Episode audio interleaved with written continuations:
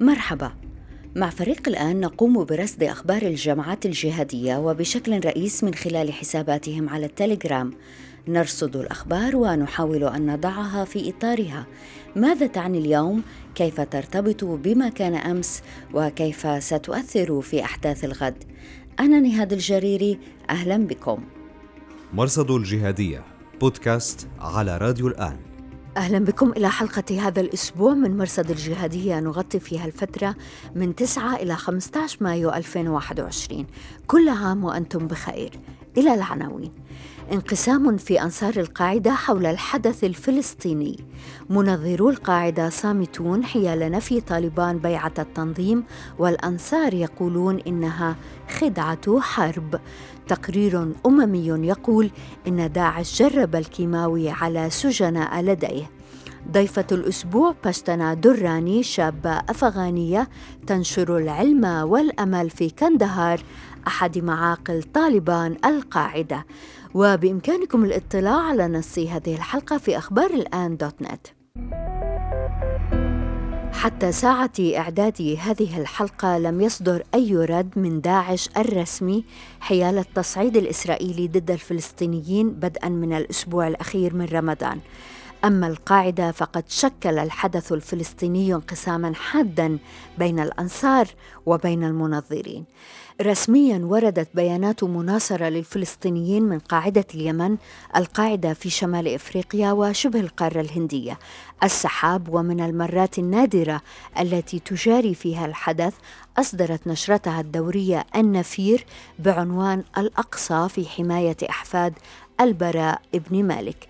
لا شيء لافتا في هذه البيانات سوى عبارات التأييد المعهودة.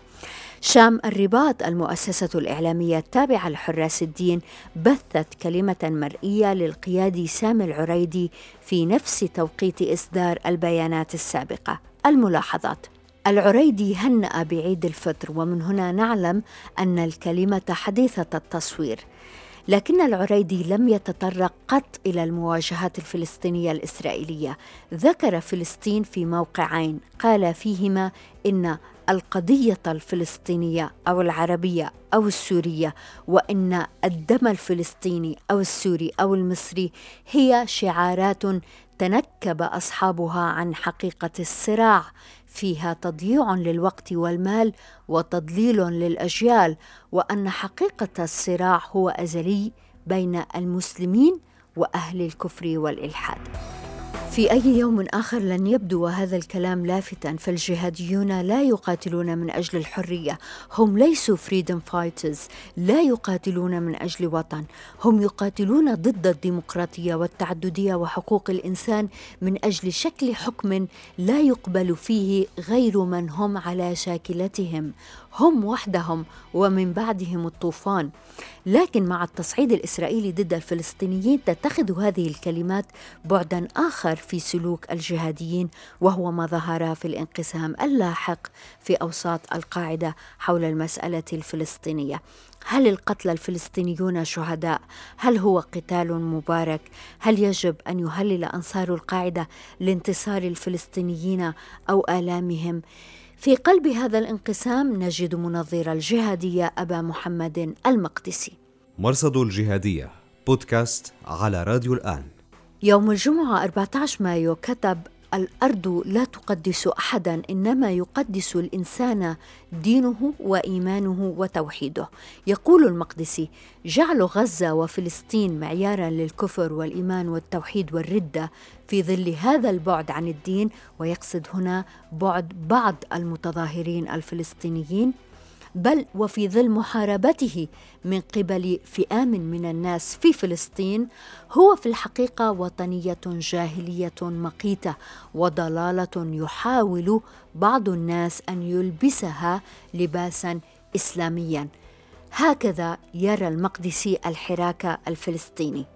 خالفه بشكل غير مباشر أبو قتادة الفلسطيني المنظر الثاني للجهادية كتب في 14 مايو علينا أن نتعلم أن نتعامل مع شباب الإسلام حتى وهم من أهل المعاصي أنهم لنا لنفهم هؤلاء لنا ومنا فالدعوة لنبذهم خارج الأمة يعني جعلهم جنود إبليس وضدنا وضد الإسلام وهذا خطأ جسيم. وازى هذا انقسام حاد في أنصار القاعدة بين مؤيد لحماس تحديدا ومعارض. المعارضون يقولون إن حماس تدعم إيران وتتلقى دعما من إيران وتعتبر قاسم سليماني شهيدا وتشارك في الانتخابات وبالتالي هم ضالون منحرفون وقد كفرهم مشايخ. أحدهم يقول ثمة خطورة في تلميح حماس وجعلها حربة أهل السنة ومحرر فلسطين. هذا تدليس على الناس. يقابلهم من يقول إن عناصر حماس على علاتهم مسلمون وبالتالي دعمهم ضد اليهود أمر لا خلاف فيه. وهنا تبرز تناقضات الفتاوى وتكييفها. ومرة أخرى يظهر المقدسي في المركز. المقدسي ومن معه في منبر التوحيد كفروا حماس لكن ليس كل حماس. يفرقون بين جناحي الجماعة السياسي والعسكري أو كتائب القسام. أما السياسي فكافر وأما العسكري فليس كافر. ولم يتضح لنا حقيقة على أي أساس يميزون هذا التمييز بين وجهي عملة واحدة. مفارقة أخرى هي أن المقدسي في فتوى أخرى يرفض قتال حماس فهم في نهاية الأمر كفار. لكن عضو آخر معه فيما يسمى اللجنة الشرعية في الموقع منبر التوحيد وهو أبو الوليد المقدسي قال إن الخروج على حماس واجب عند القدرة. فهل يقصد أن يكون الخروج بلا قتال؟ علامة استفهام. مرصد الجهادية. بودكاست على راديو الآن.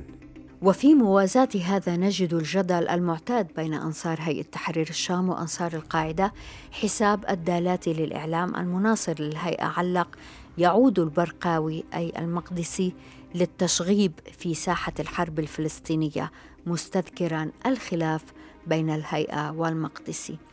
أما الهيئة فأهم ما صدر عنها في هذه الأحداث هو ما قاله الجولاني في لقائه مع زعماء عشائر بمناسبة العيد. معرفات الهيئة نشرت دقيقة وأربعا وثلاثين ثانية من كلام للجولاني لفت منه أنه لم يأتي على ذكر حماس قط خاصة عندما تحدث عن الصواريخ التي تطلقها حماس من غزة. الجولاني وصفها بالاتجاه الآخر. أن العرب 48 آه، يعني يتحركوا بكل قوة يعني. وهذا من أكثر الأشياء التي تشكل خطر على اليهود أكثر حتى من صواريخ اللي تقصف تل أبيب. مرصد الجهادية. لم يتطرق منظرو الجهادية المعتادون المقدسي أبو قتادة السباعي إلى تصريح شاهين المتحدث باسم طالبان حول عدم وجود بيعة مع القاعدة. أرسلت استفسارين للسباعي عبر موقعه فهو الأكثر حماسة لطالبان بين الثلاثة ولم أتلقى بعد رد. حساب مناصر للقاعدة باسم ابن القاعدة. يقول إنه شارك مع طالبان في هلمند. قال إن تصريحات شاهين إعلامية للاستهلاك ومن باب الكذب في الحرب. وزاد ما قال إنه سر وهو أن القاعدة استقدمت مقاتليها من باكستان لمؤازرة طالبان وأن قاعدة شبه القارة الهندية يستعدون أيضا للزحف على أفغانستان مع بدء الانسحاب الأمريكي. كشف تقرير للأمم المتحدة أن داعش طور أسلحة كيماوية وبيولوجية جربها على سجناء لديه واستخدمها في هجمات ضد مدنيين في الفترة من 2014 و2016 التقرير الذي أعده فريق متخصص بالتحقيق في جرائم داعش قال إن داعش استفاد من سيطرته على مواقع تضم منشآت لمعالجة الغازات السامة مثل حقل المشراق للكبريت جنوب الموصل وإنه جند علماء عملوا على تطوير الأسلحة في مخابر جامعة الموصل. هذه الاستنتاجات تأتي في إطار تحقيق أممي في جرائم داعش في حق الأقليات الإيزيدية والمسيحية والكاكائية والشبك والتركمان الشيعة وقد تم التوسع أخيرا ليشمل التحقيق جرائم ضد سنة العراق. قال متابعون على تويتر إن موقع العقاب الذي يؤرشف إصدارات داعش عاد للعمل يوم 12 مايو حيث أكد الموقع أن تسريب ال IP ات سابقا لم يكن ذا أهمية.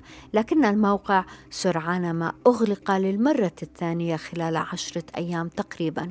في مطلع الشهر نقل مراقبون عن حساب داعشي أن الموقع تعرض للقرصنة وأن الهويات الرقمية للمستخدمين بيعت علنا مقابل بيتكوين.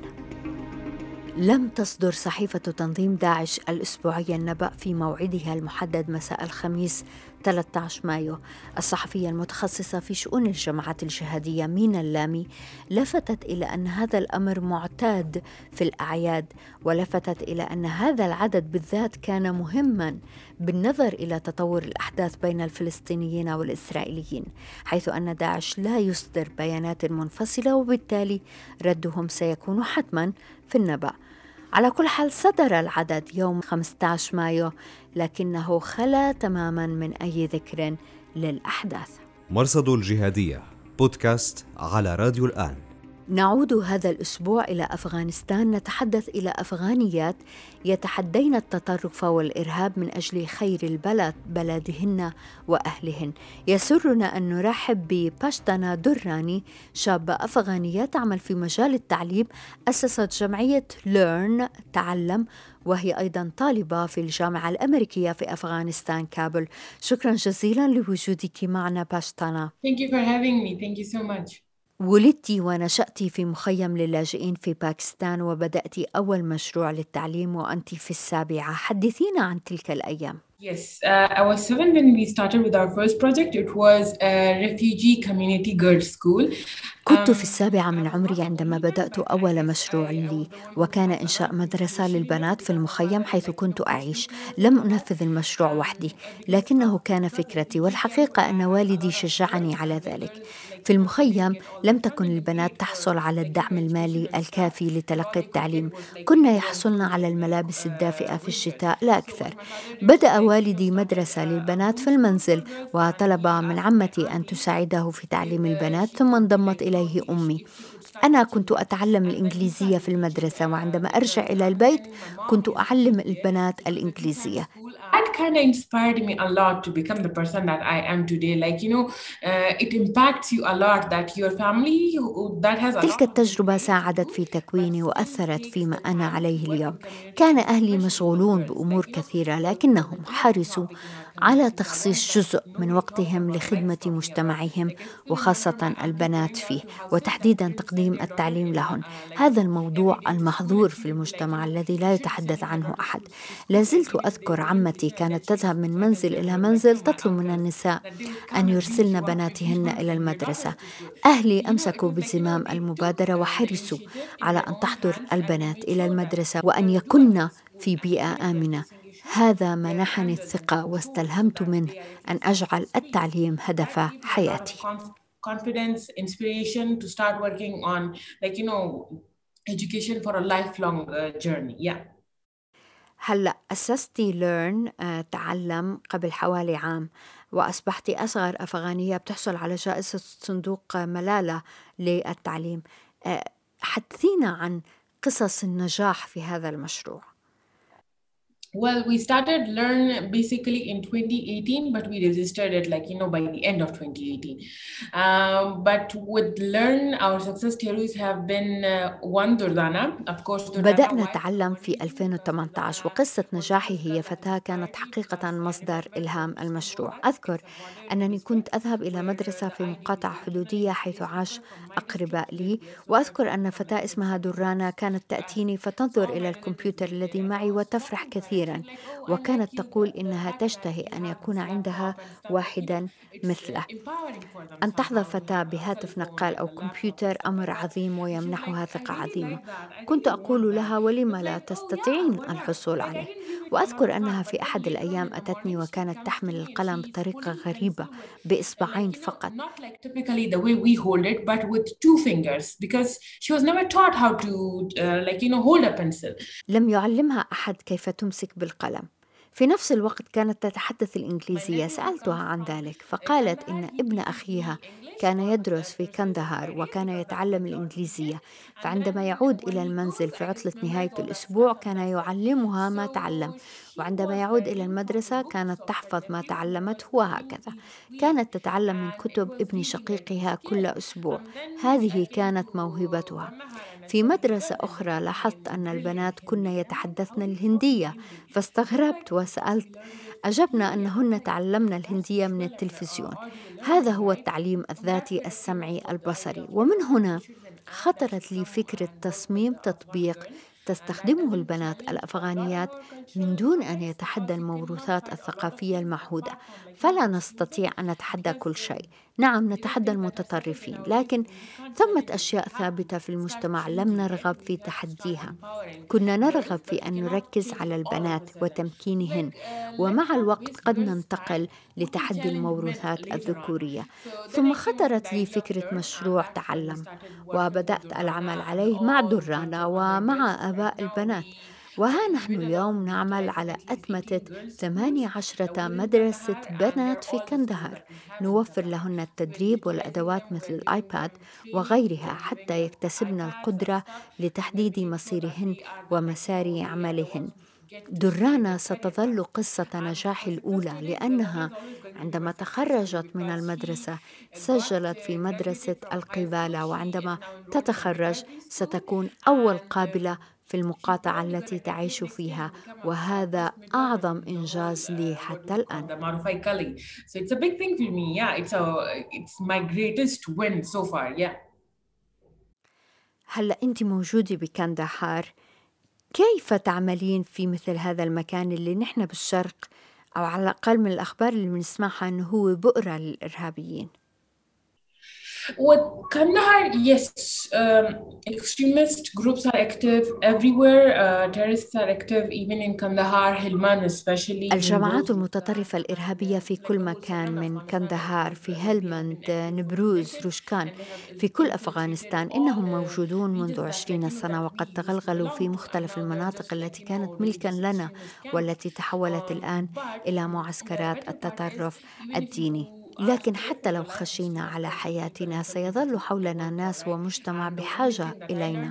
تعلمت منذ صغري أن أنقل العلم والمعرفة التي لدي أنقلها إلى مجتمعي وإلى من لا يعرف أو من لا تتوفر لديه الأدوات كي يعرف.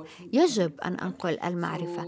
إن لم أفعل هذا فلن نحظى بخريجات بعد عشر أو عشرين عاما. من سيعمل في الرعاية الصحية؟ من سيتصدى لمسألة التسرب من المدارس؟ من من سيدرس في المدارس. لا تزال مدارس كثيرة من دون مدرسين. عمل يتركز على الرعاية الصحية والتعليم حتى نستطيع بعد خمس سنوات على الأقل تخريج معلمات وقابلات وهو أمر مهم جدا. هذه الآمال والمسؤوليات هي التي تتغلب على الخطر والخوف. تقول لي أمي دائما بالبشتونية ما معناه إن قلبها يغادرها. لأنها تخاف علي. ولا تعتقد أنني في أمان. أخبرها أن والدي أدار مدرسة في مخيم للاجئين إذا أستطيع أنا أن أدير مدرسة في بلدي لأن حالي اليوم أفضل من حاله وقتها.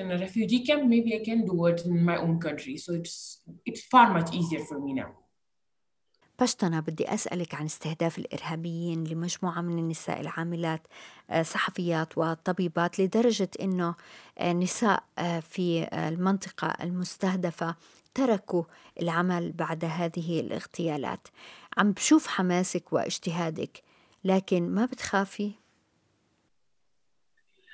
I guess when you grow up in war, especially if you grow up in the tribals, it becomes very normal. Sometimes I I am like you know I'm going to be very honest. I'm not عندما تعيشين في ساحة حرب في مجتمع قبلي ثمة أمور تصبح بحكم العادة سأكون صريحة معك ولن أستجدي العطف في الوصف في أفغانستان المرأة تقع ضحية معظم الوقت لكنني أفضل حالا من كثيرات على الأقل عندي ماء نظيف أشرب منه عندي تعليمي وتأميني الصحي ولا أتعرض تتعرض لسوء معاملة لكن 70% من النساء في المناطق الريفية لا يزلن عالقات فيما يشبه العصور الوسطى لا ماء نظيف لا طبابة أو رعاية صحية حتى أثناء المخاض. فعندما نتحدث عن الإرهابيين الذين يستهدفون أصحاب المهن ممن يقدمون خدمات للمجتمع أشعر بالرعب لمجرد سماع هذه القصص. لم أنم ثلاث ليال عندما سمعت قصة فرشتة أول امرأة قتلت. كيف يمكن أن يحدث هذا وحتى متى؟ هذه امرأة عندها طفل ما ذنبه؟ لا يمكن أن نقبل هذا. الفرق واضح بين ما نفعله نحن وما يفعلونه هم ولا يمكن أن نسمح لهم بالاستمرار. لكن نحن يجب أن نواصل أيضا. لن أقول إني لا أخاف. أنا أخاف دائما. في وسط الزحام في كابول يخطر لي دائما أن انفجارا سيقع. وأن أحدهم سيستهدفني. كنت أمر قبل أيام بثلاث محطات للشرطة وكنت أفكر أن أحدا سيأتي ويقتلني هناك. ويوم أمس كنت أوصل زميلتي إلى منزلها عندما اصطدمت دراجه بالسيارة التي تقلني أخبرت السائق أن يتابع السير وألا يتوقف. بدأت أفكر من هذا الذي على الدراجة؟ هل تتبعنا منذ مغادرة المكتب؟ لكنه كان يتحدث بالهاتف ولم ينتبه. كل يوم نتخذ استراتيجيات للبقاء منذ الخروج من المنزل. اعتبري أنك على قائمة الاستهداف حتى داخل المنزل. إن سمعت صرير البوابة خطر لي أن أحدهم اقتحم البيت. نعم أشعر بالخوف لكن مسؤولياتي تتفوق على خوفي. لن أستسلم للخوف. سأستجمع قواي وأعيش. My responsibilities outweighs the fear and I cannot give in to the fear. So I have to um, put in a strong face and do it until I survive or I live. So yeah. بس أنا بدي أسألك عن والدك الله يرحمه الحقيقة الجهاديين دائما بيقدموا أنفسهم بيوهمونا أنهم هم الأخيار هم اللي بدهم ينقذونا من ذاتنا وهذا غير صحيح المجتمع فيه رجال ونساء يسعون حقيقة إلى تحسين حياة الآخرين أه والدك كان رجل أعطاك الأدوات حتى تكوني أنت أداة للتغيير للأفضل تحكي لنا عنه No, I never shared this on camera with anyone, and it's probably like I think about it these days a lot. Uh, when my mom told me this once, she was like, "When you were born." حقيقة لم أقل هذا علنا قبل اليوم. والدي كان شيخ قبيلة وكان الناس ينتظرون أن يولد له ابن. قالت لي أمي إنه عندما ولدت سأله الناس بنتا أم صبي؟ فقال بنت. وعندما عاد إلى الغرفة في المستشفى وكان فقد والدته منذ فترة قصيرة حملني بين يديه وقال she is my son. And i know it sounds very politically incorrect and i'm just like you know why would you want me to be a son? But in إنها ابني أعلم أن العبارة خاطئة ولماذا يريدني أن أكون ابنا لا ابنة؟ لكن والدي كان شجاعا جدا. تقبل أن ابنته ستعيش في نفس الحرية التي ستتوفر لها لو كانت صبيا في مجتمع بشتوني ذكوري. قالت أمي إن والدي هو من رباني حتى إنه كان يعقد قطعة قماش وينقعها بالسوائل وينقض في فمي. It was a very taboo thing to carry your own daughter and like you know walk around and meet people and the tribals and stuff and my mom's like you know your father used to carry you and your cousins used to be like oh my god Kaka is doing this. لم يكن معهودا أن يحمل الرجل ابنته ويمشي بها لاجتماعات مع علية القوم لكن والدي فعل ذلك أنا ابنة أبي أعتقد أن مرد ذلك لسببين. أولا أن امرأة عظيمة ربت والدي لم يكن قريبا من والده. كان واحدا بين ستة ذكور وخمس إناث وخاضوا مصاعب شتى بعد أن تركوا حياة رغيدة في أفغانستان وعاشوا لاجئين في مخيم فقراء ومعدمين. لكن جدتي حرصت على أن يتلقى أبناؤها وبناتها التعليم. وثق أبي بأمه إلى حد كبير بحيث وثق في أنا. كان يقول إني أشبهها. والسبب الثاني هو أنه زرع في ثقة عظيمة. لدينا قول هنا إذا لم يكن عنده قلب فامنحه قلبا. كان إن قاطعني أحدهم قال لي أبي ردي عليه لا تخجلي. كبرت وعندي قناعة أنه يجب أن أثبت وجودي وحضوري. وبدأت أرى دورا مهما لي بدأ يعطيني مساحة حتى أصبح إنسانة مستقلة بذاتي وأن أقود ناسي. So for me, it was always important to answer, uh, to be there, to be very present. Uh, and um, once he started seeing that I could be more, uh, I could play an important role more than a son, that's where he started giving me a bit of like, you know, space to become my own person, to lead my own people. And yeah. بشتنا دراني الناشطة الأفغانية. شكرا جزيلا لوجودك معنا. Of course, thank you so much for having me. وشكرا جزيلا لوجودكم معنا في راديو وتلفزيون الآن. أنا نهاد الجريري. مع السلامة. مرصد الجهادية. بودكاست على راديو الآن.